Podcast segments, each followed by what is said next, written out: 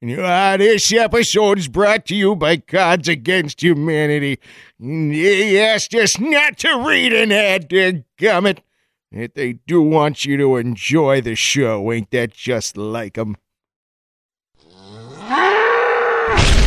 Tonight on Bullstone. After 146 continuous years of operation, Ringling Brothers and Barnum and Bailey Circus has closed down for good this week, citing updated animal regulations and an inability to compete with the government as reasons for closure. Then the aliens used me for sexual experiments, claims man whose high school girlfriends all lived out of state. A rising tide lifts all. Throats? New evidence is in that shows breathing in sea air along the coast helps cure laryngitis. It's graduation season, and the hottest jobs market is in paid protesting, according to a recently released study by the Weird Uncle Institute. Climate change poised to cripple production of cops as South Florida wiped off the map. Haste makes paste? The World Glue Making Championships are back. Who's the fastest and the favorite this year? Is such a thing even adhesive? Yes, it is! On tonight's groin boinging episode of Bullstone!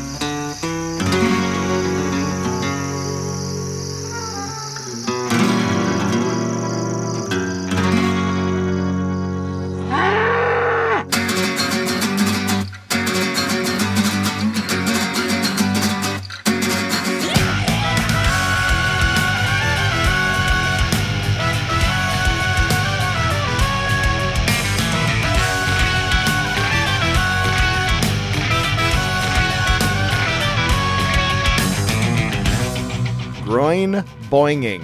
Nice. I'll just Good. wait. I'll just sit back and sip on my tea as I wait for that award to show up for that great little. Gadoing, gadoing, gadoing, gadoing. Hello, everyone, and welcome to Bullstone in this, the year of our Lord 2017, in the month of our podcast, May. I'm Dave Stecco. Hi.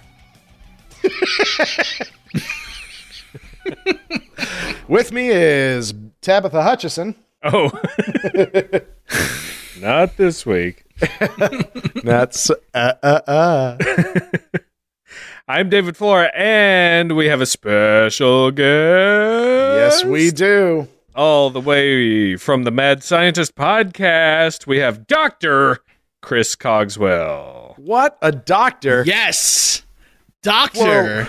We had a hard rule against actual accreditation on this Okay. podcast. It is a light accreditation. I, I will not be talking about pipes or pipe fittings, so my chemical engineering degree is sadly useless here. You don't know that because I mean, if there's one I mean, thing that's Bull- true. Bullstone's known for is we get to the pipe fittings. I was gonna say that's true. I really shouldn't have said that just not to limit the show's potential here tonight. It could get Right. really into pipe fittings and like friction losses. Yeah. Um, you know. Stop it! Stop it! You're making me wild.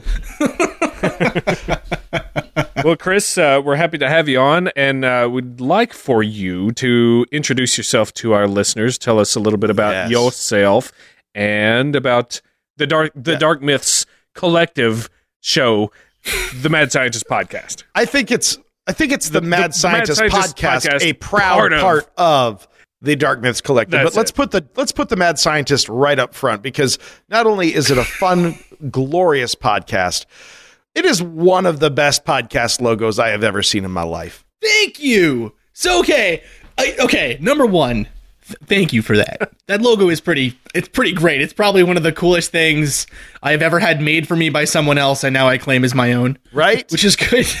so the um so my show is about um so yeah, I'm Chris Cogswell. I'm from the Mad Scientist podcast, which is part of the Dark Myths Collective.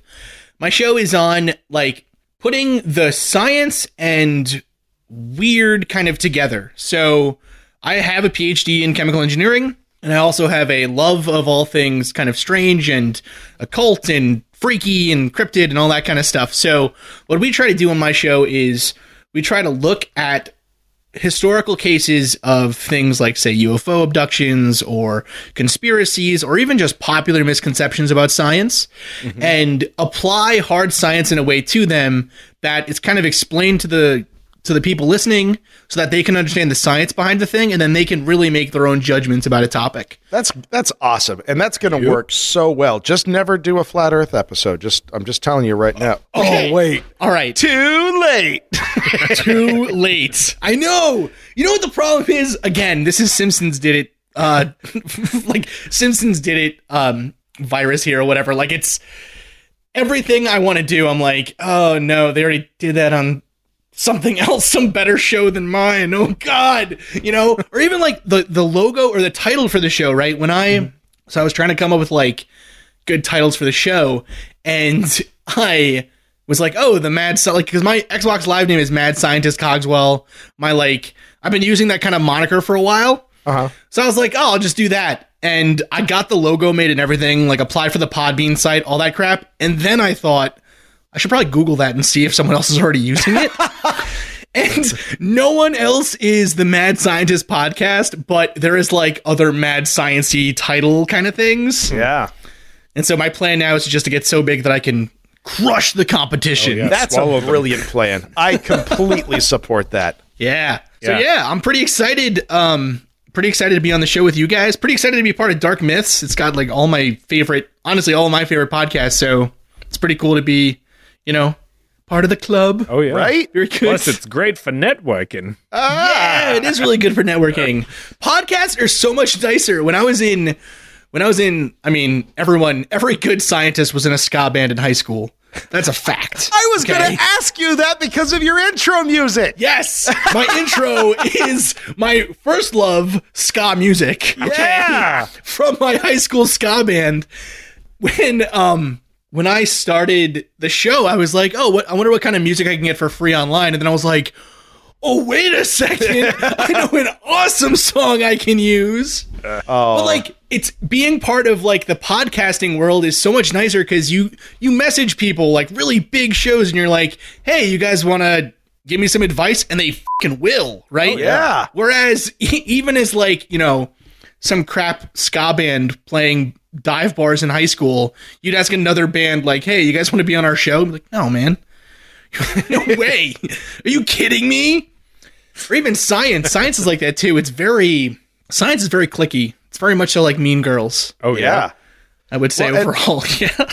And I'll say this like, the nicest thing about podcasts is that no one has inherited a podcast. Everyone who has a podcast had to build it from the ground up.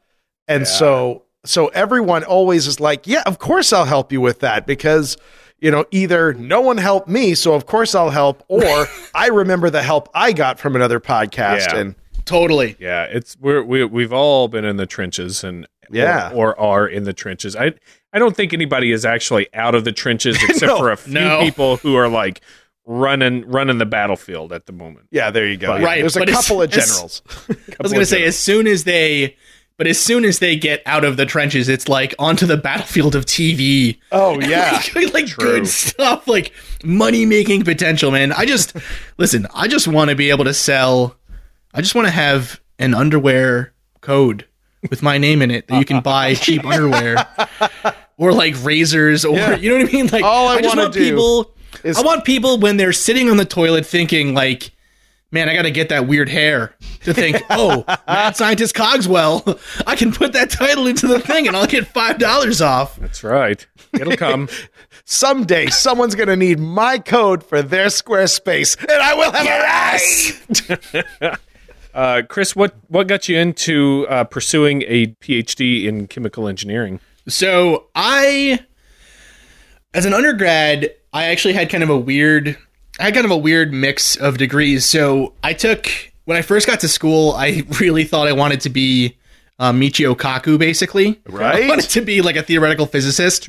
So originally, I was going to do philosophy and physics, but in learning about physics, I was you know less than enthused, I guess, about kind of the research that was going on. So I decided to do something that would get me closer to nanotechnology.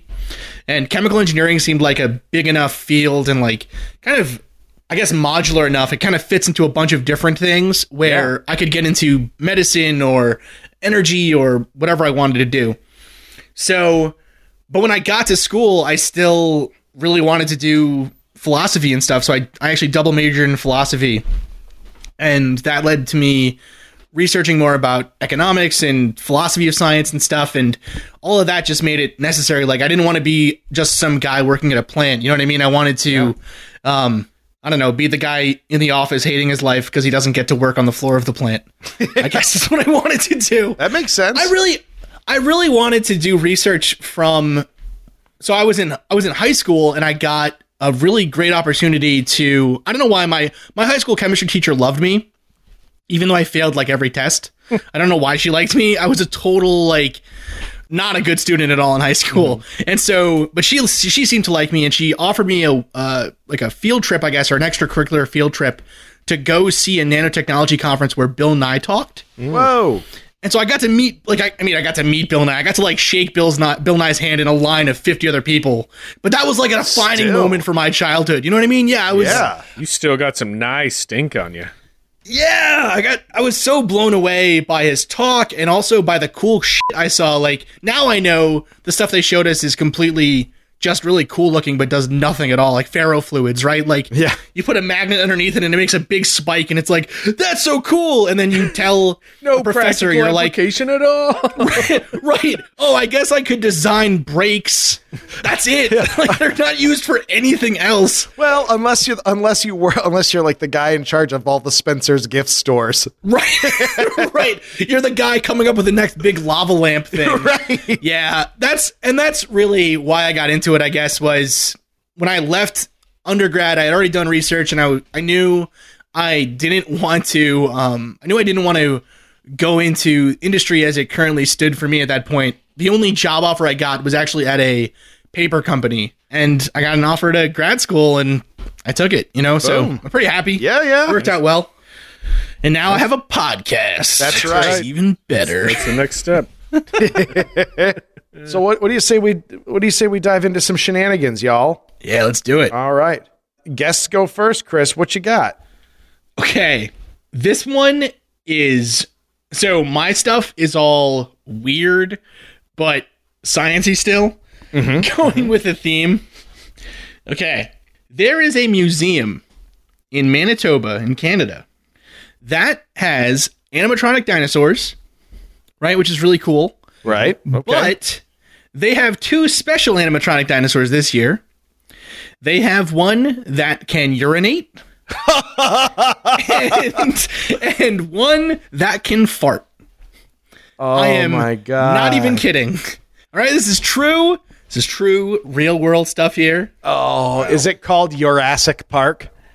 It's called so it's really interesting because they're it's like the guy that the guy that put it together is like, well, we want to show everyone every aspect of, you know, what dinosaur life was like. And it's like, yeah, everyone knows that they were pissing and shitting all over the place. We don't have to see it. You know what I mean? Like no Yeah. no kid no kid is walking out of that like, man, I can't believe dinosaurs never peed ever. Right. That's so weird. So does that mean that they have to have like uh you know like a dip a diplodocus just throwing up all over the like everything that a biological creature could do we have to show it's the only way people will understand Where does it stop? this is this is his this is the quote from this guy. So first off, um, this the person who put this thing together, or the uh, one of the advisors to this team, actually helped work on Jurassic Park. oh So this guy's name, and this is the perfect name for this. His name is Dino Don Lessem, and he worked on Jurassic Park and stuff. And so the exhibit the exhibit here is the World Giant Dinosaurs exhibit, and it's been going since only a couple days ago, really, in Manitoba. And this is his quote on it. He said the prote- the Protoceratops. So this is the quote from the article. He said the Protoceratops, the dinosaur that urinates on command, was built specifically for the exhibit. Quote, Imagine like a water fountain, end quote, he said. Adding the press of a button makes the Protoceratops urinate into a pond that's filled with yellow food coloring. As for the Dilophosaurus, the farting dinosaur, Lessem said for now it just makes noises when visitors walk by. But if the visitor is a hit, museum staff can install a smell cartridge that will let out a stink when guests pass. They're kind of testing on how offended people get, he said. Oh my Don't god, it, that this man! This man is a lunatic. There is an intern whose job it is to walk up. So you just got farted on. How do you feel about that? Did, are you Oh, upset, or just did you think that was interesting science? Because you smell like an old fart right now. There's there's another in- intern who has to change out the fart cartridge, Or- right. as they call it, the fartridge. Is, are they? Is there like a team of engineers just working on a Leicester store that's just licking its own genitals? It's just in there. It's just Right, just in in there like a dog, just all the time, just getting at it. So the the I think one of my favorite things I found out about from this thing was that this thing has come around before this kind of like animatronic dinosaur thing. And uh-huh. so the last time it was around, it went to a park called, and I am not kidding you guys here, Assiniboine Park Zoo. Yes, of course. Okay. Pretty good. Yes. Pretty good. Perfect. ridiculous. It does. It just doesn't make sense to me. I, I guess yeah. It's it's that question of where does lifelikeness stop? Yeah. Right? Like he's you know dinosaurs did loads of other things besides like piss into a. I, I think too the piss in the pond part is hilarious to me Yeah. because the pond itself is yellow. Right. So it's so all. I, so there Yeah, was like, no how pond, and know? then this guy showed up and was like, "I'll catch up with you guys. I got to take care of something." Oh, because whether or not you know it, that's the noise a dinosaur makes when he pees, guys. I didn't know this if you were aware of also that. this also brings up a secondary question though. How accurate is the dinosaur genitals?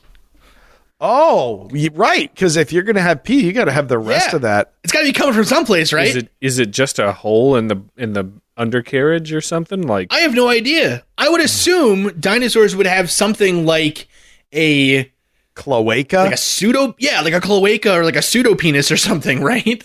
Where it's like a we ah, I just don't even want to get into it, right? man. But what the hell? There's all kinds of questions here, and I'm sure Dino Don has thought of them all. Yeah, I feel like they put the cart in front of the horse there. Let's get the genitals right, then let's get the genitals a job. Dave, Okay. I believe they put the fart in front of the horse. Ladies and gentlemen, David Flora. Oh, that's glorious. Yeah, I uh Louise. that is awesome. Because it is it is like guys, we we got to we got to make this more realistic. We don't have enough money for like they can't walk around. Uh nobody knows how to make one that can eat. What does that leave? Just dead silence in a boardroom. Damn it, Tompkins. No, wait. I have an idea. I think Tompkins is onto something. Somebody give Thompson's ass a promotion. Oh my god. yeah, welcome. Uh, don't be afraid to touch the sweaty triceratops. He's really thing is- sweaty. The thing is, too, can you imagine? I mean, there have been loads of times where, like, I'll go to the zoo or like the aquarium and be surprised at a new exhibit they have. yeah. Right? oh, look, they have they have wildcats here. This is great. Whatever. You show up to the zoo. There's a giant animatronic dinosaur. You're standing behind it, thinking everything's safe, and you just get a blast in the face. Right? It uh, it boggles the mind. And is it like I don't understand it at all. How do they sell it? How do they sell it to the zoo? Yeah. And and who cuz you got to design that and have a working prototype.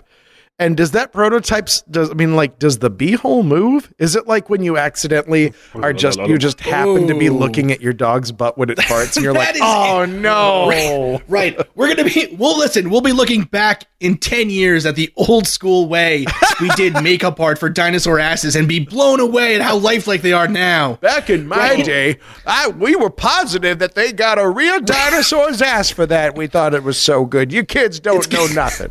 It's gonna be like looking back at the old Star Wars movies. We're gonna be like, oh my god. That's what they had a butthole look like? No way.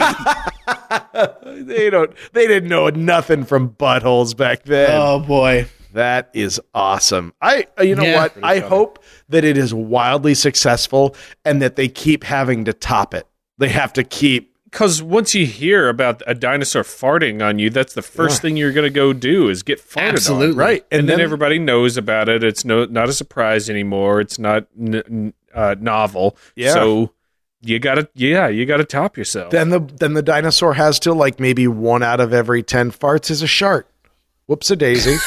like you got to you got to continually ratchet that tension up. Well, what I what I don't understand either is I, I, I distinctly remember as a kid going to Universal Studios Humble brag. on the ride, the Jurassic Park ride, seeing that T Rex face come out, Yeah. and be like, "Oh my god!" Even now, I went back, whatever, like five years ago or something, Humble brag. and it still scared the shit out of me. Right? What what are the kids thinking today? Where an animatronic T Rex at a zoo. Moving around and roaring and stuff, and like being pretty lifelike, that they're like, this is not enough for me. I don't know. This is just boring as hell. yeah. There's an eight year old arms folded, just going. I don't know. I'm just not buying it. yeah, wow me. What is the what does the family what does the teacher do on the bus ride home from the field trip? right? This is this is just I mean every 8-year-old fantasy, right? Like That's true. They are setting the zoo up for failure Oh. in, in every way. Uh, no, yeah, they're entering like a new realm where they have to constantly top themselves, and where this ends is going to be horrifying. Like It's a where Cold this ends is like an HBO version of that old TV show Dinosaurs, where everyone's swearing, everyone's murdering, and everyone's having sex, and it's all dinosaurs, and they'll have to swear that it's an actual documentary. Oh, Oh, I love that. that's great. Yeah, that is worth it. Flora, what do you got? Um, okay, I got one here that I th- I think uh, Chris will enjoy, or at least hopefully can tell us more about. This is coming from Science Alert. Uh, scientists have stabilized a one-dimensional metallic material in a world-first experiment. Apparently, uh, they have created some nanowires that are one atom thick. Have you heard about this, Chris? I have. uh, and they call it one dimensional, which I believe is kind of a misnomer. It is. Because I don't, I don't know, is the human brain even capable of of uh, uh, conjecturing what one dimension is? It's Anyway. not. Yeah. but Uh, so what they, and I'll, I'll do it real brief here then, and Chris, maybe you can uh, uh, you can take it and run with it because I, I have a feeling you you have a passion about this. I do.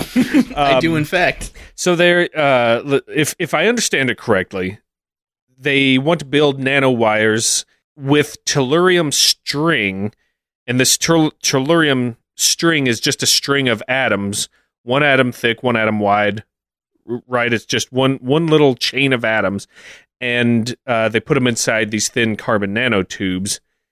And you know they've they like anything when you're working that small and with that that kind of chemical engineering, you have a lot of um, obstacles in the way for making it work. Which some of them are like you kind of need to lay it on something in order to to make it stable because they vibrate, right? The the atoms vibrate. It makes it hard to to for them to stay together. So if you have them supported, that helps. But they're also very reactive if they're put on certain surfaces.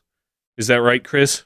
Um yeah. Yeah, so basically yeah, ba- basically yeah. We'll get Yeah. we'll get into all of this, So man. does that mean, does that mean you magnetically isolate them? Does that even work? Well, How do let's see. magnets work? All right, I'm, I'm pumping out the clown paint now, man. This is happening. Little did you guys know, this is a Juggalo podcast now. What? Um, what? ah, the psychopathic family. it's it's not magnetic. It's entropic. The entropy makes it so unstable because you're making something that is a single atom thick and hundreds or thousands of atoms long.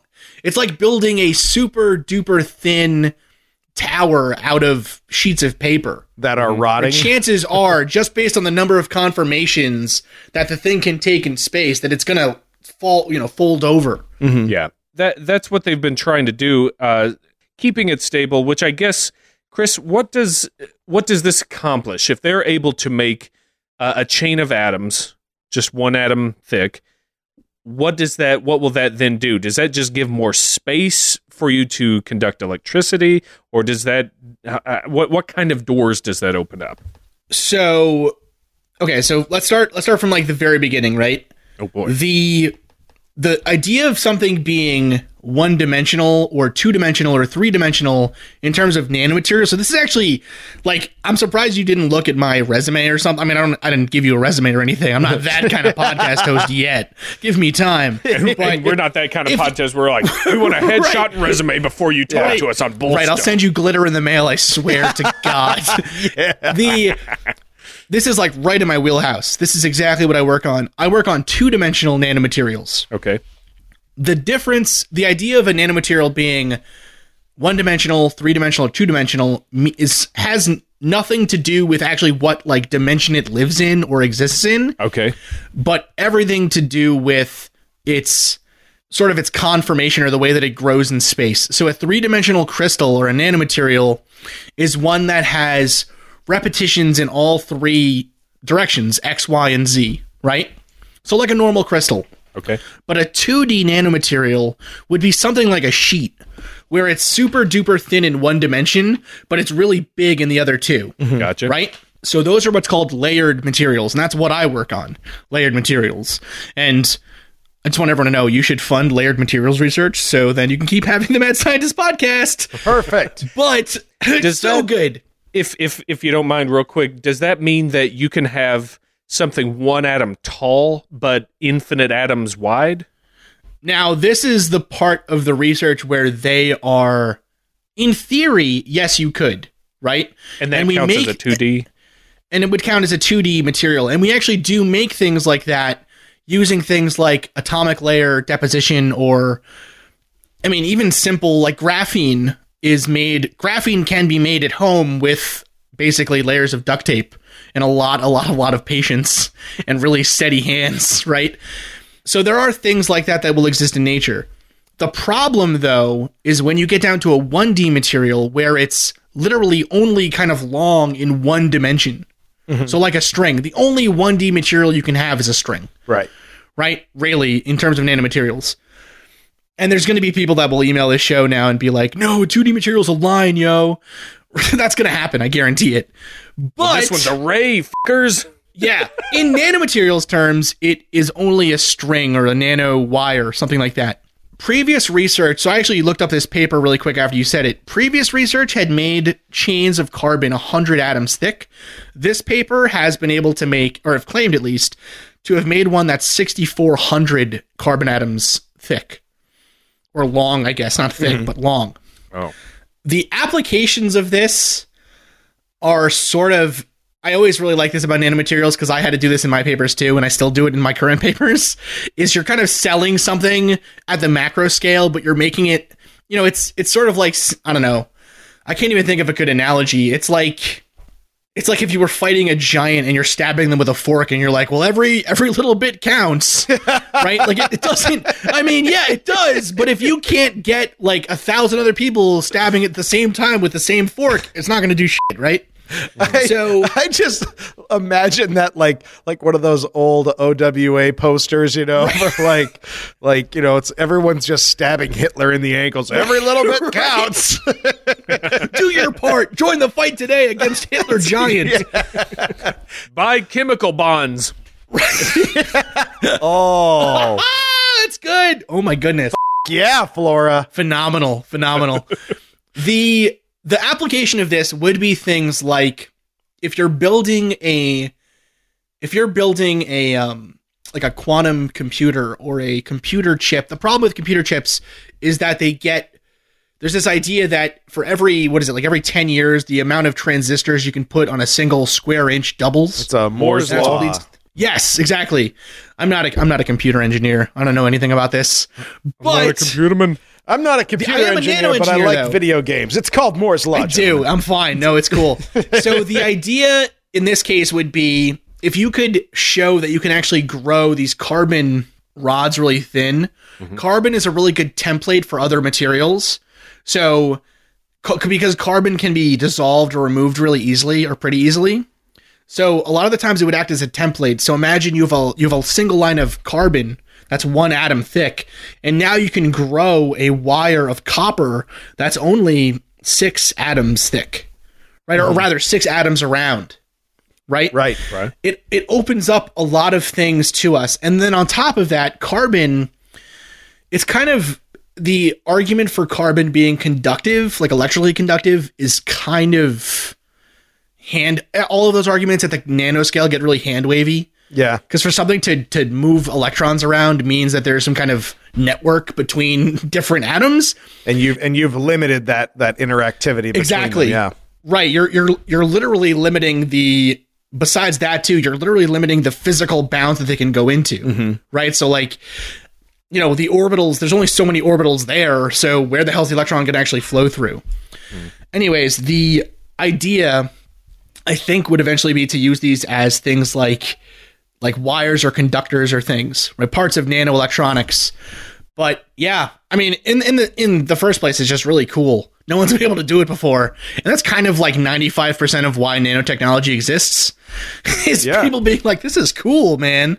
yeah. But and I think that's the fun part of of of a, such a big field like uh, like nanotechnology is the the doing things. I mean, yes, if you're if you're messing with dino DNA, it's going to bite you in the ass. But for for nanotechnology, the the we're doing it to see if we can do it because it's cool is a really fun Right. phase of science. Like just and then and then and then that builds practical application. That you know, like from that grows you know, okay, well, we did it this way for fun, and it turns out in order to accomplish this task, we need to do that again. So I, I love that part of it. I, I think that's great. Yeah, it's it's really cool. I actually had a really, really like one of the best talks I went to in my entire time as a student was this nanotech researcher from Bell Labs who his work originally was on making like seeing how physical properties change at the nanoscale. So if mm-hmm. something is springy at the macro scale, can you then say that a very small piece of that that's only say 100 nanometers thick would also be springy? And so for for 10 years his work was on nano springs and no one would fund it because they were like why the hell do we care about this? and now he's built like a working a number of working prototypes of um basically nano machines that can print out smaller nano machines. So, like, we're watching this talk, and at first I'm like, oh my god, Springs, this is so boring. And then he's like, bam, nano robots, gonna blacken out the sun, everybody. And you're just like, oh my god. and as he was dragged off the skirt at the stage, you all laughed Right. at me. Ah! Yeah. I told you, fools. Now bow. Oh man, Yeah, it's As all the organic matter was eaten off his body That's by right. gray goo, and then a skeleton was just left. So this, yeah, this was led by a team of researchers from the University of Cambridge, Cambridge in the UK, and um, they said that they were able to build tellurium nanowires approximately ten thousand times thinner than a human hair. So yeah, that's that's uh pretty damn small. but Yeah, is it as glossy and manageable? I doubt it. yeah. Science isn't ready for that yet. So here's here is the dirty little secret of carbon nanotubes. Carbon nanotubes are really cool. But they have a drug problem. yeah, but carbon nanotubes have been going out to some really seedy clubs. Mm-hmm. Carbon nanotubes can't be removed from water. They have to stay wet, otherwise they collapse Oh, because that's the way you build them. And so for all of the applications that are important like electronics, that crap can't get wet. right? right? So Yeah. how the hell are you ever going to use it? So there's a huge people always ask me, you know, what's what's one of the big challenges of science and they expect me to say things like cold fusion or whatever and I'm like we need to figure out how the hell to keep our nanotubes dry. That's it. Like Yeah. you got to dry them off. Wow. huh. Nan- nano fans, fanos, Nano fans, Nan- fanos. Fano nans. fanos. Uh, so yep, that's what I got. Thought you might find that interesting. Awesome. Yeah, that was Cool, awesome. man. Dave, what do you have? Uh, I found this really great story today. Uh, there is uh, a documentary that is coming out. I guess, well, has already come out as with the the podcast time distortion being what it is, um, called Unacknowledged, which is a uh, a documentary about you know UFO encounters and government cover ups. Uh, you know, plenty of these things out out and about. But here's what's fascinating about this one. According to this documentary, Marilyn Monroe was assassinated by the United States government because of her knowledge of aliens. Um, according to this documentary, at the time, Marilyn Monroe was uh, not only hooking up with the president, but she was also enacting a very lifelike dinosaur mating ritual with the uh, Attorney General Bobby Kennedy, because that's what dinosaurs do. Wait. Wait, Wait, are you implying she was farting on Bobby Kennedy? I'm really confused now about taking that other it to the next story. logical step. No, so Marilyn Oh, Marilyn okay. Monroe Okay. was Okay. sleeping with both of them.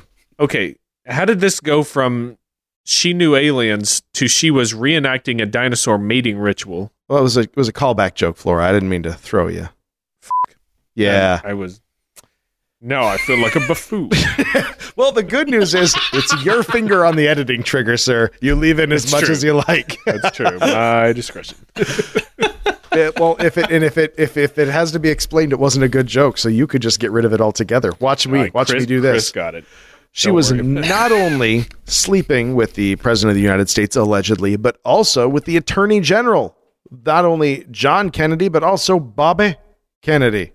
Damn it. Bob. And with that was she was given, uh, according to this documentary, unprecedented access to uh, certain things. And at one point, according to some uh, some paperwork, let me see if I can find this sheet again here because there's a little two minute clip here, and I'm going to bring it up.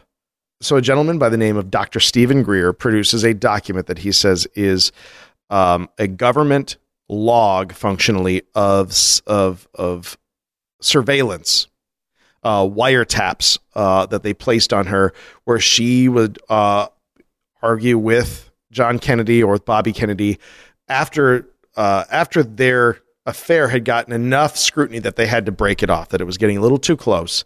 And she said, "Well, I'll have a press conference. I'm going to tell everybody everything. I, you know, I went to you took me to a place that had." Uh, a bunch of stuff on display, quote from space, and uh, and so this guy, the Dr. Greer, and this this little video clip that I got to see of the documentary, which as of recording this episode has not been released yet. He's like, this is a death warrant for her. That they are, they, she has, they're going to have to kill her to keep her quiet. And so that, ladies and gentlemen, is why Marilyn Monroe's dead, not because of a drug overdose. And this information was provided initially, this thing, by Burl Ives. Burl Ives was the guy who was like, well you, well, you know what really happened there, don't you? And then, then he, Well, here's what happened. yeah, then he, yeah, then he sang a song from a Christmas special. yeah, it's it's a pretty it's a pretty impressive little clip. I'm sure you could just pull it up on YouTube. Like I said, the uh, the documentary is called Unacknowledged, and uh, yeah, there's just it's like a little two minute clip. I, I mean, honestly, it looks like it'd be fun to watch. But Flora, the floor recognizes you. Do you have a question? I was gonna ask about how how did the attorney general get her information about aliens, but then thankfully it came up in your story about uh, Marilyn Monroe saying that they took her to a place. Yeah, they were. It was like a hot date idea. Like, hey, I really need to impress you, so let me show you some. uh You want to see my alien stuff? Isn't the point of having I mean, like I'm no expert on this. Isn't the point of having a mistress not telling them anything? right, right? Like not you're not supposed to I, I'm I'm I'm again, my mind goes back to my mind goes back to Arrested Development where they find George Senior's mistress and all they ever do is cry to her. Right? And then they're like, I just want my brother to want my money. right? It's the same. It's the same damn thing. Well, okay. Two two things here. Two things here. Right. Number one, Burl Ives was Sam the Snowman in Rudolph. yes, that's right? exactly who he was. Yeah. Okay. All right. Just making sure I have the right. Like he's wearing the vest Yep. and everything in my mind now. Oh, yeah. Aliens killed Marilyn Monroe. The yeah, yeah. I mean, it is. what? What? Why? That's what I love about this. This is why we're talking about it. Burl Ives, 33rd degree Mason. Why not? Let's just drop that in the middle of it, never revisit it. Yeah, this is this is what I love about this sort of thing. Because when you release like in in in the year 2017 there you, there is there are so many not only like professionally produced alien documentaries but you're also fighting like a, a tidal wave of YouTube videos that are just bad music and words that appear on a screen. Um or or even more those those terrible like robot ones like in 2012 there was a you know there's there's so Oh, many yeah. sources of this that like when a when, when somebody comes out and says no i've got something new do you know what all of you assholes have been missing? The Burl Ives connection. You dumb dumb bastards. I, it's worth it. It's worth it to me to explore that. Well, looks like a fool.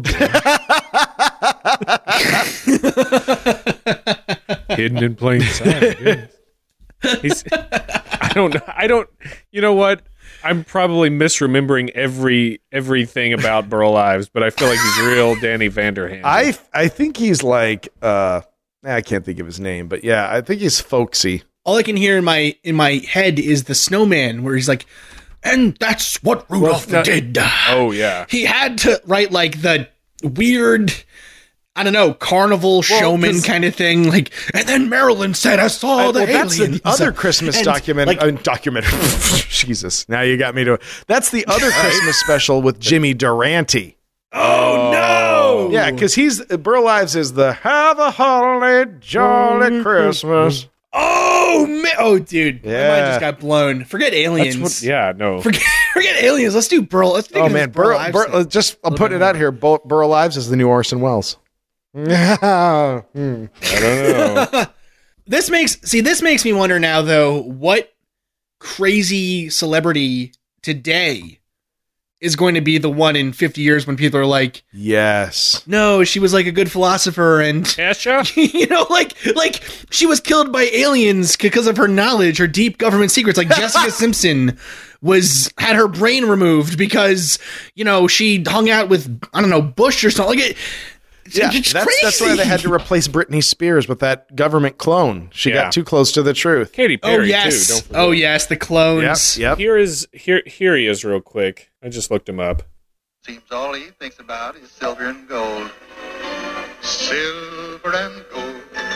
Silver. Okay, yeah, Yeah. not what I'm thinking at all. Oh, Cornelius. What Oh, do you guys think about him? Sweet. Well, what do you guys think about aliens? That's kind of what I want to know. Rudolph, right. you're getting a little close to the truth. Yukon Cornelius just throws a pickaxe in the air and it just lands in Rudolph's neck. Take Wow, him to the great. island of misfit toys, boys. Take him on out there. Maybe to Guantanamo Bay. I don't know. What kind of horrible security do those alien bunkers have then? Or Where they're keeping all the aliens that, that you could just like, you know, walk in with Marilyn Monroe. And the president's like, no, it's okay. Like, we're having sex. It's totally cool. Like, she's Yeah, coming with no, me. every- like, like, whatever. Like, who cares? I own this It's one of place. those- I'm the president. yeah, as they walk through the halls, all the soldiers are at attention with crisp salutes, and the minute they pass, they all they all start making the arm thrust chunka chunka moves. right. Right. Oh, oh, Kennedy brought another one down to the alien bunker. Oh, The other thing I don't understand with this stuff, uh, the thing that I, so I always love, I always love going down these conspiracy rabbit holes and following these kind of things to their logical conclusions, though, because there's always some part of it that doesn't fit with the rest of the narrative. Like it, it never connects, right? That's the beauty of having Yeah. a conspiracy worldview is it never connects. And I wonder if this guy also thinks JFK was killed by the CIA Yeah, because he knew Well- too much. you know the Right. president. He knew too much. yeah, too right. much. The president knew too much, but he also had access to this the stuff to know to give it to his mistress. You know what I mean? It, it Well, yeah, and and the fact where does that it, it, doesn't Could JFK have brought that it- whoever he wanted? This is my buddy fact- Phil. Gonna go look at some alien heads frozen in formaldehyde. right. But the fact that it doesn't connect is your proof that it's connected. They hid it. right. No, that's the thing. They hid it. That's how you know. It's right there in plain sight, fellas. Now I'm just gonna have another sip of this sweet tea. How how how this actually this makes me wonder though. I don't know anything about Marilyn Monroe at all. Like, I know nothing. How did she die? Did she like overdose on something? Yeah, it was a drug overdose. Oh shit. Yep. Or was it? Uh, let's find out. if only I had if only I had the sum of human knowledge at my fingertips. Fingertips. Yeah. Ah. Oh my god. Okay. All right. So I just put into Google Marilyn Monroe is just going to write death, but I've got DEA and it autofills to Marilyn Monroe death aliens. Ladies and gentlemen, the game is afoot. It's done. Peak internet. Oh yeah, and here it is. Uh, new evidence emerges that Monroe planned to reveal JFK saw crashed UFOs. And what site is that from? Uh, exopolitics.org. yes, Oh, good. yes. It's right next to the that's right next to the clickable ad link uh, for the U.S. Navy's secret space program. Yeah. Oh, here we go. Yep, this is uh, a CIA document. Oh, I love this stuff. Okay, I I just I can't. I gotta. Okay. Yeah, it was a barbiturate overdose. Okay. August fifth, nineteen sixty-two. It, she was uh, she she died of a lethal amount of knowing too much. Maybe that's a future episode. Right? The Death of Marilyn Monroe by. Oh God, yeah. Is such a thing even possible? Yes, it pow, pow, is. pow. I promise, I promise never to try to do a sexy Marilyn Monroe voice again because I feel like that was horrifying. That's a to promise you can't keep. That's come on. Let's not let's not again limit the show's potential here, fellas. Get out of my head, Chris. this can go in great places soon. Come on, we can really get into some weird shit here.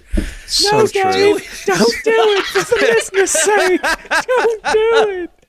You care about your listeners, don't. Well, no, wait. It should. I guess it should be. No, Dave. You don't want to do that, do you, buddy? Shut up, Think about, the, think about the listeners, there, Fred.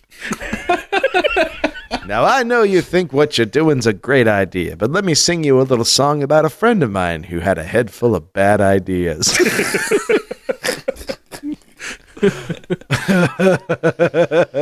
oh, oh. All right, Oh, Chris. What else you got? So I got one. Have you guys? okay, this one is really interesting to me. I really like this. So, have you guys ever heard of the Creationist Museum? I'm sure Oh. you have. God, yes. yeah. I was going to say, I'm sure you have. Or should I say, oh yes, God? so one of the one of the scientists, and I use that term very loosely, that works for the Creationist Museum, has recently sued the U.S. government and specifically the National Park Service because they would not allow him to investigate how the Grand Canyon was caused by Noah's flood. Whoa. So Okay. okay, all right, okay. Whew. I, you know what? I, I saw the headline for this, and I feel like it was it was even more clickbaity than that. It was. You Right? won't believe it why was- this man's suing the government. Well, no, it, it was like it was like man sues uh man sues the Grand Canyon because it goes against his cre- creationist Yes, beliefs. That was the first one I saw too, and I was like, "What? Like you yeah, can't?" I was first like, off, the poor Grand sue- Canyon. How how much money does it have though? Right, Like, you the, know, the clickbait, the clickbait bottom. Canyons hate him. Find out why. Like ridiculous. Canyons hate him. So the one that I saw eventually was um, a creationist sues the Grand Canyon for religious discrimination. So the guy that's suing the Grand Canyon is Andrew Snelling. He is pretty prominent with young Earth creationists. So he's on YouTube too. Like if you search how does the Grand Canyon form, one of the first videos is his, and within like the first 10 seconds, he's like, and then Jesus came down and cut the rock with his big muscles. It's like it starts that way, right? So oh, man. he believes that the Grand Canyon formed after a giant lake resulting from Noah's flood basically broke through the rock and eroded it all in one fell swoop. And he is trying to get the Department of the Interior and park administrators at the Grand Canyon to give him a permit to collect like like I think it's something like 60 rocks, like this, you know, normal kind of like, you know, fist they they describe them here as fist-sized rocks, but you know, so pretty pretty okay sizes, maybe like 5 to 10 pounds of rock each. Uh-huh. And they told him no, and so he's suing and saying that this is this is the the part of the file that they put in the lawsuit. The quote is National Park Service researching Grand Canyon okay for geologists, but not Christian ones. That's the headline on him and his lawyer's press release on this thing, which is really great. That's so that's his whole thing now is that the Grand Canyon was caused by Noah's flood. Which I, they've that has been a long held belief that that was there was no time that was just a one shot Johnny flood cutting son of a bing bang. Yeah, I've I've I've heard that many many times. I know, think and we- the thing is, I've so I used to go down with my family. The reason I really like this one is my family used to take really horrible vacations. I mean, everyone's family takes horrible vacations as a kid. yeah. My vacations were made especially worse because my aunt and mother chose all the places we went, not like the kids. So we went to places like, you know, Quaker Village and like antique stores along the Jersey Shore and stuff like that. and one of the places we went to was this part of Pennsylvania where they have this like a young earth creationist museum there. And we never got to go actually, but I have I bought three things that trip. I bought a, a license plate that says I've been to Blue Balls, Pennsylvania, which is a, which has a 12 year old I thought was hilarious. I get it. I have a sticker that says I've been to intercourse, and then it says really literally on the bottom Pennsylvania. Uh-huh. Another, you know, 10 year old kind of joke thing. And then I have a pamphlet for the Young Earth Museum in Pennsylvania, someplace near Blue Balls and Intercourse, which I guess is them fighting, fighting the tide, I suppose, of funny jokes and snark. but I've always, like, I'm always super interested. You know, I mean, how there's so much to explain about the Grand, the Grand Canyon isn't even that, you know, it's not even that big of a problem for science. It's not someplace Yeah, Paul Bunyan did it. well, like they're not fighting the battles of like, you know, where is the mind come from and crap like that. They're like, no, this rock that you can carbon date is wrong. It's like, no, it's, it's not, man. Like, come on, we can measure it. Like, stop, just stop fighting that battle, please. It's over. Yeah. I love it. I well, okay, so why not just give him the rocks? I know. That's the other part of this too. It's like, you, I mean, it's all rock, right? There's a shitload of rocks there. Yeah. why yes. can't like just why Give him the okay. rocks. That that number one. I bet there are people going to the Grand Canyon taking home pockets full of rocks. Absolutely. Oh, yeah. Okay. You mean to tell me that guy couldn't have hired 50 tourists? Been like five bucks each. I'll give you, I'll just give me your rocks. Just, I'll- just I'll- grab a chunk for me. I'll say this, and I mean, I'm I'm trying to look this up as we talk it over and look at the details of it because I'd be willing to believe that there is an alternative reason, and I don't know this for sure, but what better way uh, to to rally the support of the people that you're already uh, trying to to communicate with than for you to be denied access? You know, Right, is, exactly. um, you know, what better way to get more people to flock to your banner? I mean, there was, I, I mean, we the the attack on you know Christmas, the war on Christmas. That's what I meant to say. You know, that kind of ideology uh, is really, uh, especially for people you know like like Andrew Snelling, um, it gets headlines, it gets attention, and it gets support.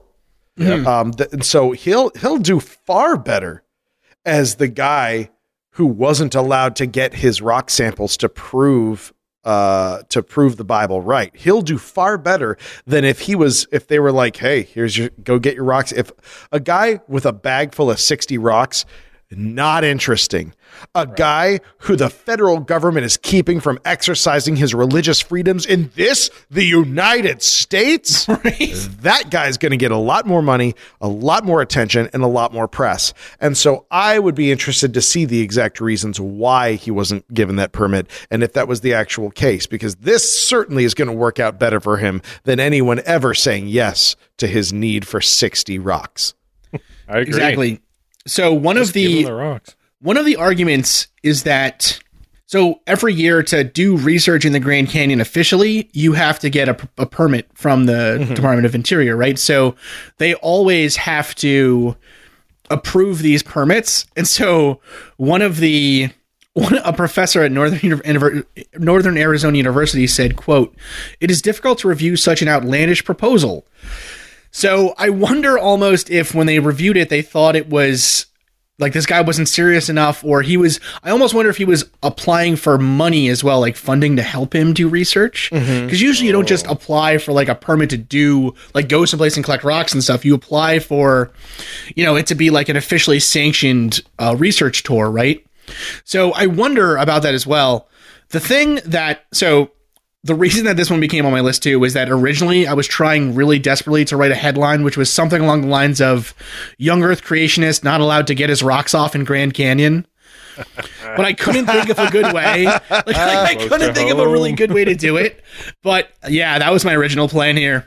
The thing is, too, this guy has been operating in the Grand Canyon for a number of years. He actually uh, helps run a boat tour that goes through the Grand Canyon, where they yeah. argue for like the creationist view of how the canyon formed and stuff, and how the canyon itself is evidence of you know the Earth being four thousand years old, despite the the layers upon layers of rock strata that show the exact opposite, staring him in the face. Man. and and I would also say, you know, it's entirely possible that because he is uh, applying for a scientific permit, and what he's doing does not fit the definition of scientific research, it it really strangely it doesn't really enter into it that uh it, his his religious beliefs, but like when you're saying I need these rocks to prove what I you know what I mean? Like it, it that's not how science works. That is not that does not fit scientific Right. research. And I'm sure there are also again other ways that you could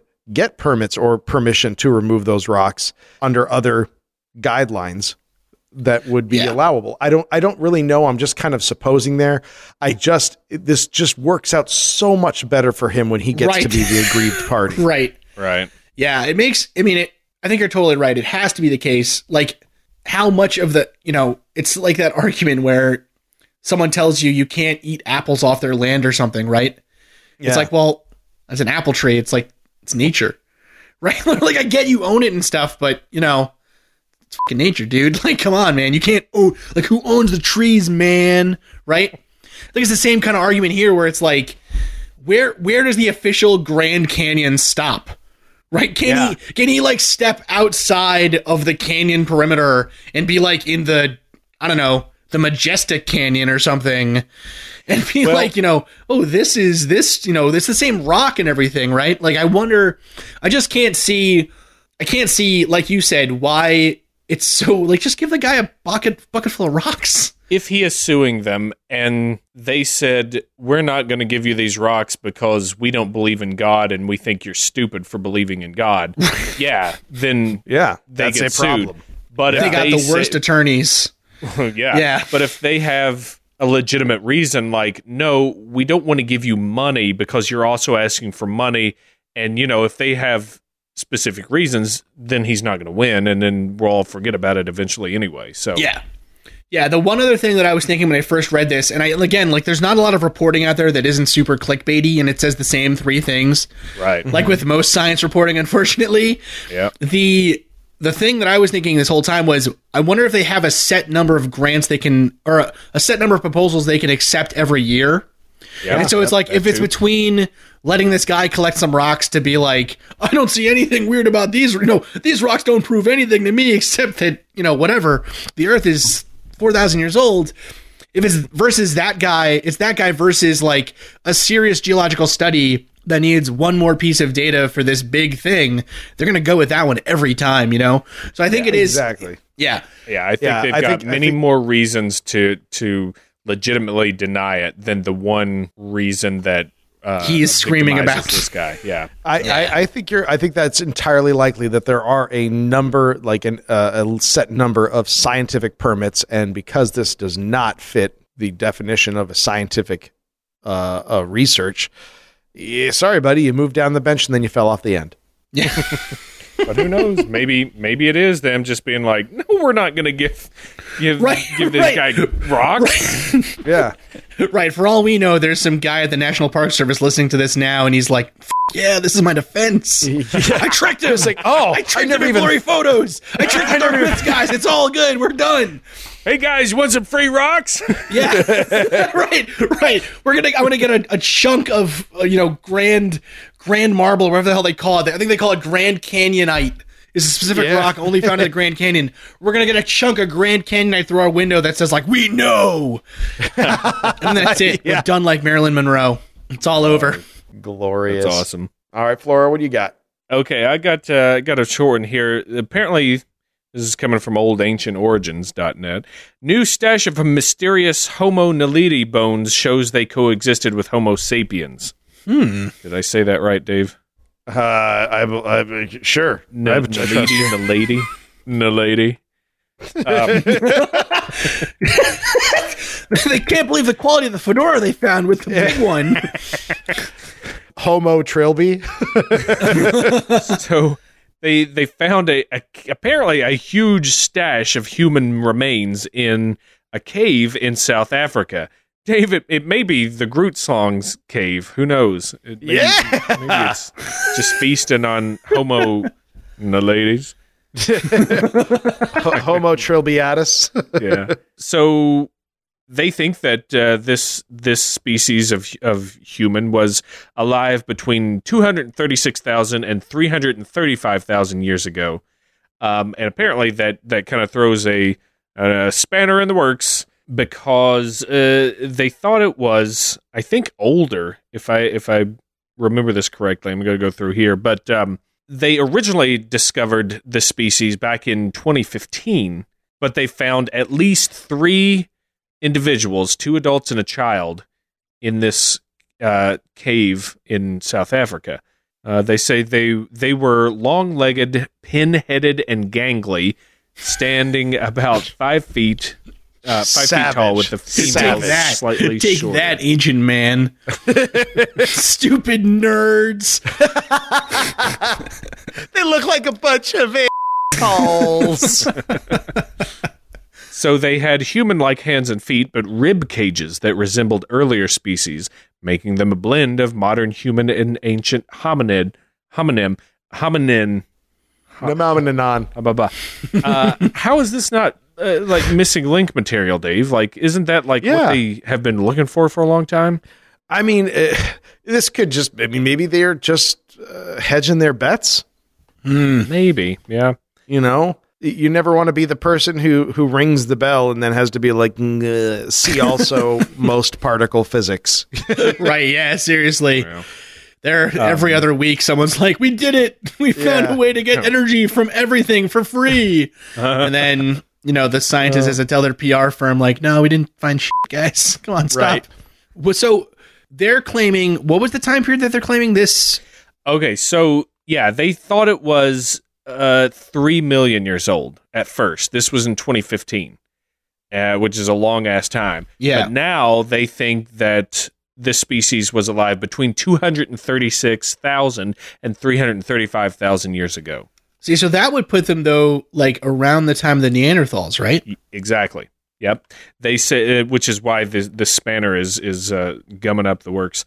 I'm just going to keep keep saying Yeah. that metaphor. Yeah, I like it. It's also British. the Flora does it does it does it have any reference to what their farts would be like? Right. That's what. That's really the, the paleontologists get into nowadays. We- I heard. We we got to wait until we know the skin color, and then we'll move on to the digestive system. Listen, Okay, uh, listen. if you say we got some things to yeah to piece together. this is so that's really interesting. Whenever, whenever I'm, so I'm always completely blown away by. First off, I'm garbage at biology, so I don't know anything about any of this stuff. So if I say something stupid, please correct me. All right. Okay, We- we- I man, welcome to You don't have photos. to say that on this podcast, Chris. You're Yeah, in a safe space. The uh, I, I I just love the description. Pinheaded, Yeah, pinheaded very small dweebs. skulls. They uh, they and they do say that this this would mean that they uh, would have overlapped with early humans, the Homo sapiens, Hmm. uh, even not uh, not even Neanderthal. So So where, like, a where little- is the? So where is the missing link exactly? Like, uh, you know, you always hear that, right? Like the missing link. Uh, From as far as I knew, the the missing link was between, like, uh, what's that one called? Like Australopithecus, Australo. Australopithecus. Aust- Australopithecus, yeah, yeah, yeah, yeah. I thought that was where it was. It was between them, where we were more like uh, tool wielding apes, and then more of like an upright walking. Um, Homo right. erectus. So this. Yeah, exactly. So this, or even like, I think there wasn't, there were earlier ones, right? Like, yeah, Homo erectus, Homo, Homo habilis. Um, I thought that was kind of the, the split there was this big gap, but I don't know. I mean, I always, I always think these are interesting because every, so every time they discover a new species of human, I kind of check like one more, I don't know, another notch in the wall for things that aren't Bigfoot, right? Yeah. right. Like, it seems so small, and we're always they're always waiting on ancient aliens for them to find giant bones or something, or scat. right? or, or like evidence Yeah. of real hobbits or whatever the hell crazy shit they have in the new season. But um, yeah, I'm I'm always blown away by how much we're able to just tell from bones. You know? Oh, I, I'm, yeah. I'm with you. I'm not. I'm not exactly sure where in that uh, chain they think a missing link would be because if they keep finding things like this, then that chain either gets smaller or the hole is you know not as big as they thought, or yeah. which is I guess the same thing. But right? Does, wouldn't that? Well, well, they're they're you know, they're also playing like kind of an evolutionary like find find the queen. You know, it's like three card Monte because not only are you trying to establish an evolutionary line for one species, but you're also contending with the fact that there were multiple species. And so you're trying to determine not only like the lineage, but where they fit on the tree, and the this extra uh, pain in the ass wild card being um, interactions because animal interactions are, are a lot easier to to track, I would imagine, than em- emerging societal interactions, even with just social groups of animals. And so you're you're you're competing with the advent of self awareness as well as di- different species with different abilities as far as tech uh, technology. Are they tool users? Are they still living in trees and hunting and gathering? Are they starting to move into other areas? There's there's so many variables tracing our own ancestry that uh, I mean I can see why like eh, no matter how many times you make new huge groundbreaking discoveries, it doesn't feel like you've really moved that far up the field to of understanding. So it's really interesting actually. I just I just looked this up. Missing link is actually a misnomer. What? sure. It's- Is, it- is it missing Zelda and everyone always No, up? missing Zelda. oh my goodness. Nintendo, please send me a Switch. I will love you forever. um, the, so actually, this is kind of funny. On the, if you remember the episode of Eastern Border that we did together, we talked about John Baptiste Lamarck and that Lamarckian. crazy shit that he believed, right? oh yeah. um, where we talked about like weird scientists and stuff in history. yeah. Lamarckian evolution is where this idea of a missing link comes from. It's this idea that all existence is linked all together. Yeah. And so there has to be some connection between living animals and humans. So the missing link would be a living link, I guess like Bigfoot, maybe, Okay. where where you know kind of going from um we're going from an ape or you know like a great ape to a human itself so so actually all this stuff that we're finding about older you know human kind of similar human species or things that maybe walked upright but had different length femurs or stuff like that those are actually the evidence that stopped scientists from talking about the missing link. So it's kind of Oh, funny. It's kind of interesting that like because i yeah i mean we're three smart guys you know what i mean and as soon Pretty smart guy. and as soon if I can toot our own horns here a little bit, um, or like I'll toot one of yours, you guys will toot one of mine, and then you can toot each other's, I guess. All right, all right. Family show Okay, here. okay, Sound good here. It's not The, a uh, family show. I'm gonna, I'm gonna toot those horns so bad. I'm gonna toot the shit out of those horns. Oh my god. Yeah, so that's really interesting. That is So- it's actually just like a it's a misconception. They're they're Well, all cool. missing links, I, I'm, and I guess I'm it makes glad to- sense though, right? We're not yeah, like you were saying, we're not jumping we're not like making it's all transitory, right? So Yeah. every time you find a link, it's like, well, how much I don't know, how much linkier can you get until you find someone that has a, a direct mutation in their line Yeah. where you find both fossils, you're not going to know. So really interesting. Man. Hey, was was was Lamarck the the guy that was like, if your father works out in the gym all the time, Yes. then you're gonna be born like a bodybuilder, strong kid. Yes, his so his idea is Lamarckian evolution worked against basically Darwinian evolution, and the Soviets took it up and were like, "Yeah, this is like this is how we do stuff," and then all their crops died because that guy didn't know shit. right. so Dave, he he was like he was like whatever the parent uh spe- whatever the parents of the species are good at, so too will the uh the children of the offspring of the Oh yeah. He like didn't. Yeah, he Yeah, like they- inherited they- ability. they- exactly. yeah, They like trimmed all the leaves off the cotton plant or something, right, Chris? Like yeah. So they tried. They tried to get rid of. They tried to cut off the leaves to increase the amount of budding of the flowers. Yeah. right? So they were like they would they would grow more of those. So it, it ended up being a whole thing with other like Lamarckianism was just a part of it. There was Lysenkoism was what it ended up being called in Oh, the Soviet. Union, right? But Lamarckian gene- Lamarckian genetics as opposed to Mendelian genetics were that whole idea of like you cut off the arm of your whatever. You cut off the arm of someone and then their kid comes out with one arm. Yeah. And I don't know, all you- kinds of you get a- crazy a monster crap you can that's make. truly bitchin'. Your Right. kids will have that, Yeah, that completely yeah. awesome tattoo. right. Now the rest of my family for generations will have bad bitch tattooed on their ass. cool. You know, like, How did you know that's the best tattoo? You're brilliant. listen, Bad that's they Hey. my whole lab has those on our butts. That's the way it works. That's a that's, that's real a science. perfect tattoo, Flora.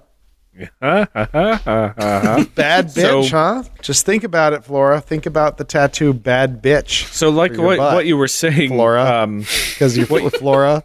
they they think that they think that these things also lived in trees and ran around like they they're something about the bone structure was that they um they could tell they they scooted up the trees they hunted on the ground but um what's cool is it looked like they had human sized teeth and they said that it's uh their diet was may, it could have been similar to contemporary humans and they think they had limb proportions just like ours, uh, but they don't know why they wouldn't use stone tools.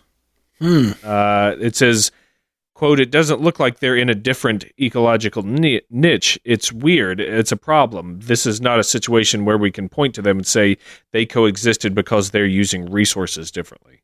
That like r- is monumental in the the time frame change. Yeah. Three million Yeah. years to like two hundred to three hundred thousand years. Yeah, that's crazy. Yeah. Whoops a daisy. Dialed it in, everybody. yeah. right. Oops. Did you guys did you guys I love I love stories about scientific mistakes and things that are really stupid because, you know, again, I, I like laughing at the failure of my colleagues, I guess. but you know, um, if you remember a couple of I think like a couple years ago, they claimed that they did a study where they showed that the speed of light actually was broken. Oh. Right? They they put at, they at from like uh Geneva to yeah some yeah. Or something Yeah. like that. yeah, like, they, yeah. they they defeated it. Yeah, and then and then they so basically, if I remember correctly, what it was was a basically like a, a computer system where they were pinging each other back and forth. Yeah. And so they were they were measuring, or it wasn't a it wasn't elect- it wasn't electrons being pinged. It was a photon being sent Right. back and forth over a fiber optic cable.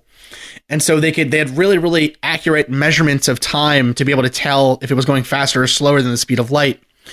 And what it ended up being was someone like didn't plug in a wire correctly. and so there was a little delay Of course. right? And so there was this whole thing. Like I remember my Facebook blowing up where people were like, "Take that, science!" Ha ha ha! Right? Space travel's happening, and I got abducted by aliens. And then it's like, no, this this poor grad student monumentally messed up. And he'll never live it down. He or she will never live it down. Yeah, that shit's over for life. For Yeah, them. it's it's done. They'll be they'll be going to reunions. People will be like, "You remember that plug?" And the person's like, "I can remember." Okay, like I haven't been able to work since then.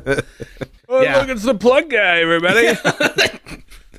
oh, uh, you know, are you sure you're going to be at that meeting on time? Oh, you'll probably get here early, won't you? Because you're so fast.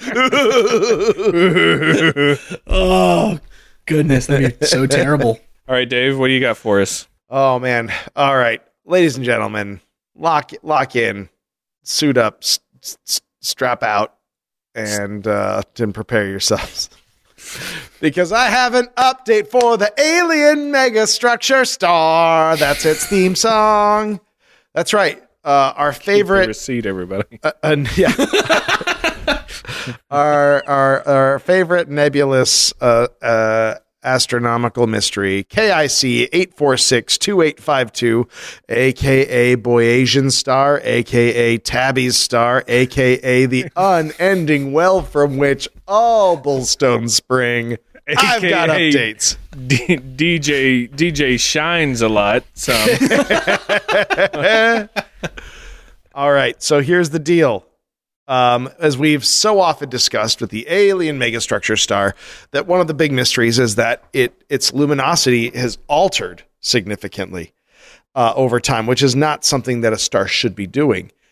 And as of just a few days ago, man, it started going off the hook again. It was doing it, started acting weird, and it started to dim again. And the thing is, this is as we've discussed, when it was first discovered, they were just taking old information from the Kepler Observatory and they found, oh my gosh, over time this thing's changing.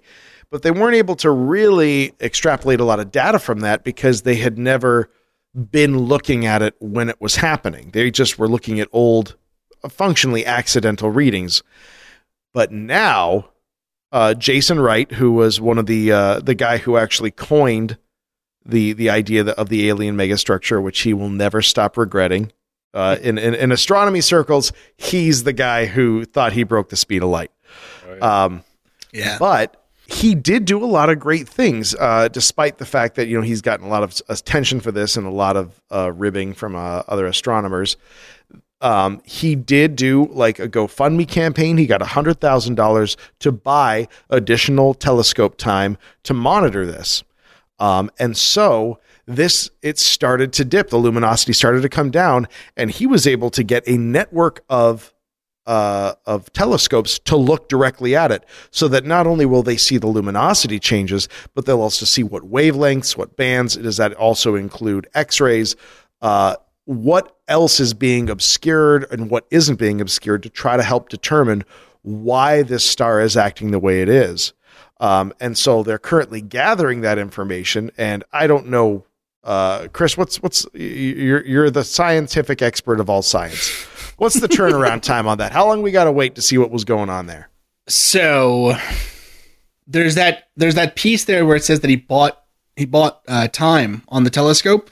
Yeah, Access to these like big national laboratory things takes forever, right? Yeah. I have a crystal that I seriously need to shoot gamma rays at and then measure how they bounce back. Mhm. I think I'm gonna maybe get to do that in like five years. yeah, right? It's it takes a while. So I don't know I don't know what it's like. I don't know what it's like for telescopes and stuff like that. I would anticipate it's gonna probably be at least at least two years to collect the data, analyze the data, and then if if he finds something, he's gonna publish it. He's not gonna if he finds a like a megastructure, he finds anything interesting, he's not gonna go to like CNN and break it and you know what I mean? He's gonna Yeah. publish it and then we'll be reading clickbait articles like I don't know. Man finds alien superstructure. Right? Again. Like, just like part those. seven. He Right. waited two years for a telescope, and you'll never believe what he saw. Right. Right. And I want like I the thing with this stuff that's really interesting to me is so the sun itself is changing light intensity basically, right? Lumosity. So like uh, whenever I read that story I was always like couldn't there be a I don't know, a giant dust cloud obscuring the light?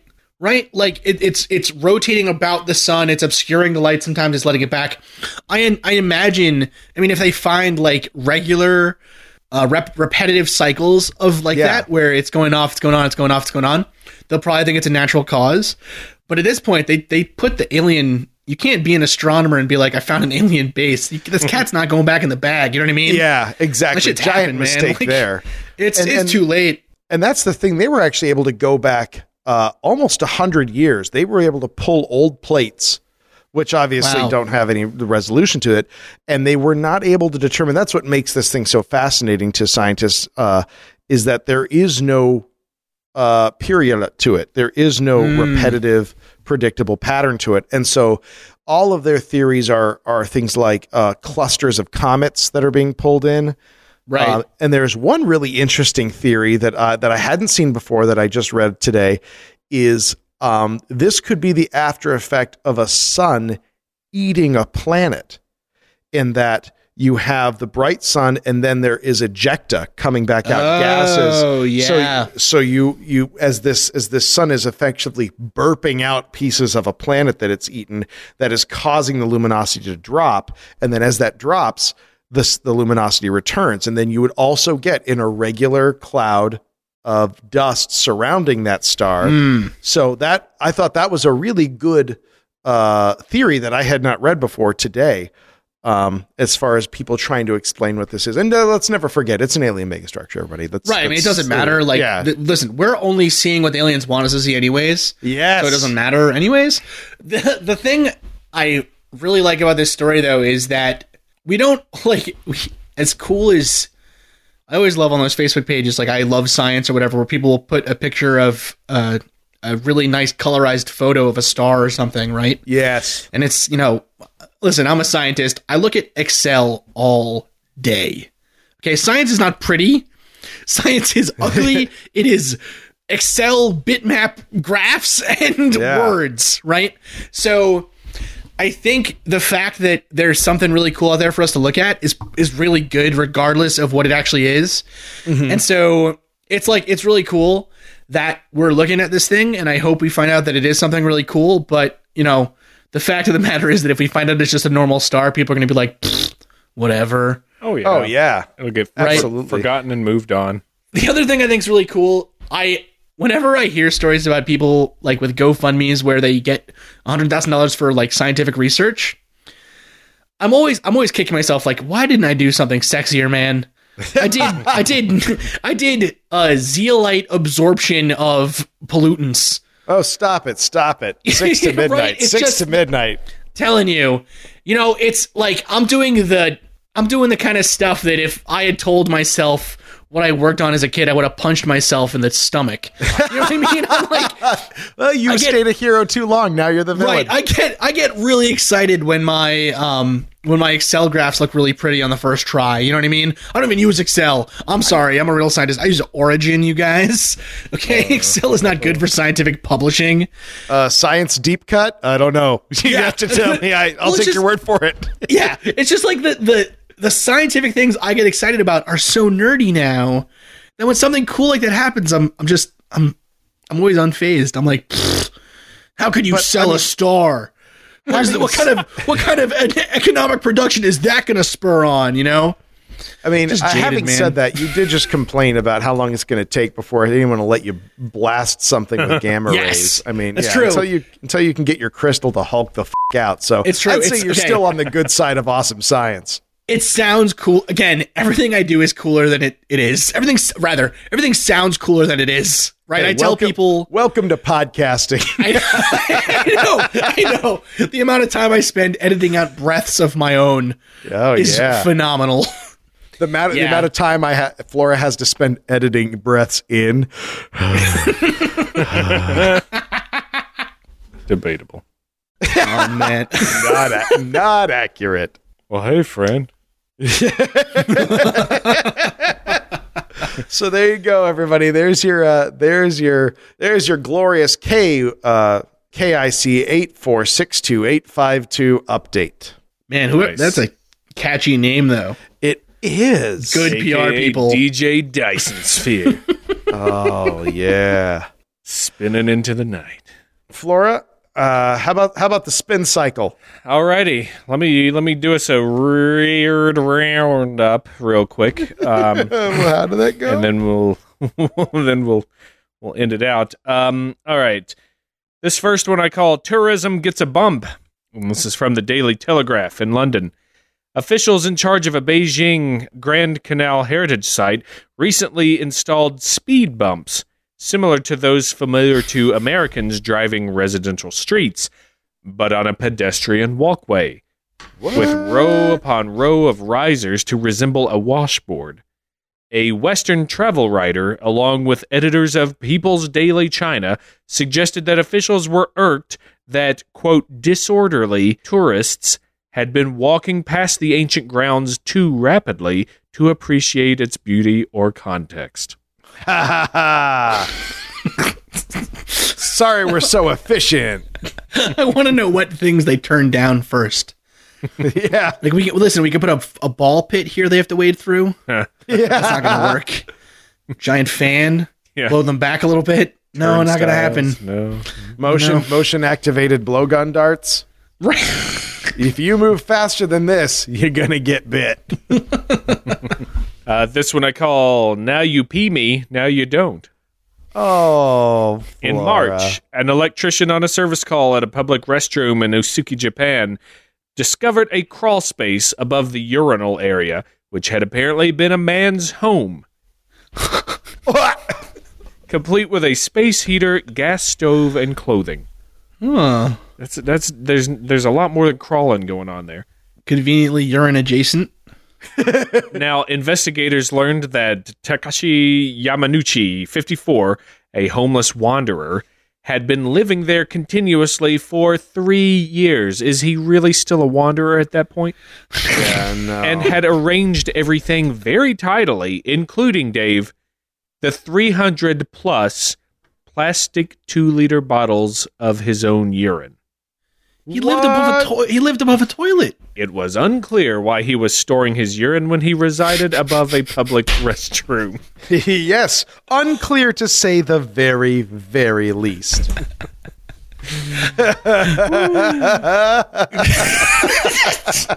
it was just I'll bet you he was just just was the perverse nature of it. He's like, you know what'll keep these fuckers guessing? I wonder if he did he like occasionally I don't know drip something down the wall or something Oh, like uh Han- you know Amityville horror style. oh god. You're like- you know, it's late at night. You're the only one left at the shop. You're, you're going to take a leak, and all of a sudden, you see the drip, and you're like, "Oh my god!" the walls are pink again. Yeah, it does that. Wicked pisser. The last one here I call warms the shackles of the heart.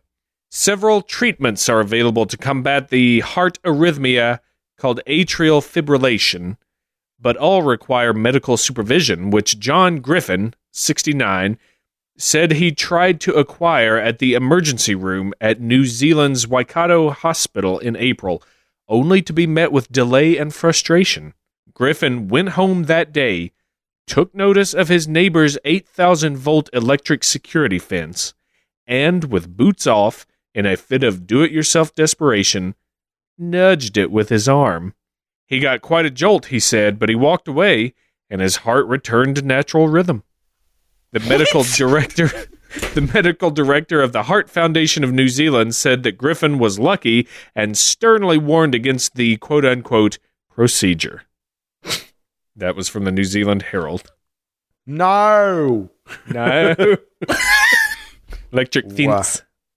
It was an electric fence. It makes you wonder what other kinds of medical procedures people are doing on their own Oh yeah, and without when telling work- doctors. Oh Oh, man. I mean that that guy's that guy's a hero. he's like Yeah, he's like I I need my heart needs help. You, this is just, you know, your your socialist medicine is failing me right now. I'm going to do this myself. He's a real he's a real bootstrapper.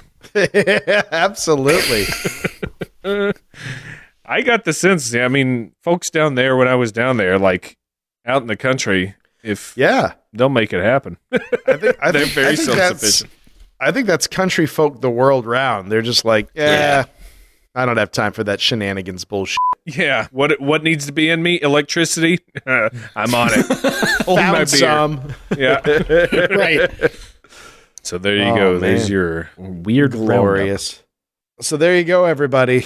That's that is everything you need to know. Every other piece of news you'll hear for the next month is extraneous and unnecessary. Mm-hmm, Did I say that Um, right? I feel like I had Extraneous a and unnecessary. Yeah, I did feel like I had a weird, weird brief brownout while I was saying that. Well, you did turn into Burl Ives for a few seconds. right. He got shocked by the fence again. That's right. Oh, no. I do. So, Chris, give us, get everybody the the the hard factual data as to where your Dyson sphere is. the hard factual data. So my show can be found at themadscientistpodcast.com. You can find us on iTunes. You can now find us on Audio Boom, which is freaking awesome. Um, and you can find us on all your best podcast apps and stuff, and the worst ones too, I guess. All of them overall. Just search the Mad Scientist Podcast. We're the logo with the jack o' lantern in the front, so it's hard to miss. Sweet. It is it is a real eye catcher. I fucking love that logo. It's awesome. Thank you. It's so good. Like I'm so happy it worked out because if I had drawn that thing, it would have looked like vomit.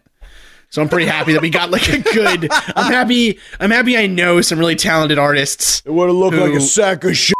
Hook me up. Yeah, seriously. Looked like an animatronic dino. Listen, this show would not have taken off. It would have looked like a turnip or something and a smiley face on it and crap and like, you know, kids crayon drawing. The first logo I had I did on MS Paint. Oh I yeah. was like, yeah. I was oh, like, this this is gonna look great on iTunes. Look at this thing. This I'm is pretty- phenomenal. Man. I'm pretty good at MS Paint myself. I know, I know what you mean. I'm pretty pretty talented. Pretty talented. pretty great. It's pretty pretty useful information. Yeah, Anyways, yeah, that's that's where you that's where you can find the show. And on darkmyths.org as well, with all the other phenomenal dark myths. Exactly. That's true. Never So forget good. about True. the remainder of the Dark Myths podcast group, which reminds me, actually, funny story about those guys is they Next week on Bullstone. 45 year old man nervously turns down Taylor Swift song on the radio when passing a group of teenage girls. New leak found at Hanford Reach nuclear waste site, says five-eyed glowing mutant man. Never judge a book by its hover. We'll tell you all about the new trend of library droves. All of these graphic depictions of paleological urination and more next time on Bullstone.